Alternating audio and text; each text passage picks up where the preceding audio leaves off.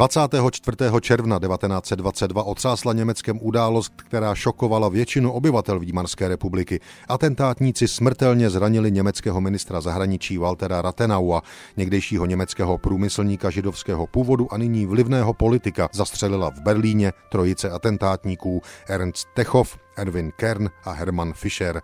Tito členové tajné organizace Konzul věc pojali jako odvetu za německo-sovětskou smlouvu z italského Rapala, kterou se německá vláda dva měsíce předtím zdala německých územních nároků na východě z do první světové války, která stanovila podmínky německo-sovětské hospodářské spolupráce a která alespoň částečně Německo vyvedla z mezinárodní diplomatické izolace. Tato smlouva popudila proti Rathenauovi německé nacionalistické extrémně pravicové kruhy.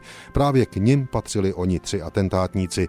Od své akce si slibovali velké změny v německé politice. Rapalskou smlouvu považovali za součást židovsko-komunistického spiknutí v zemi. Doufali v občanskou válku a následný převrat, ustavení autoritářského režimu nebo vojenské diktatury.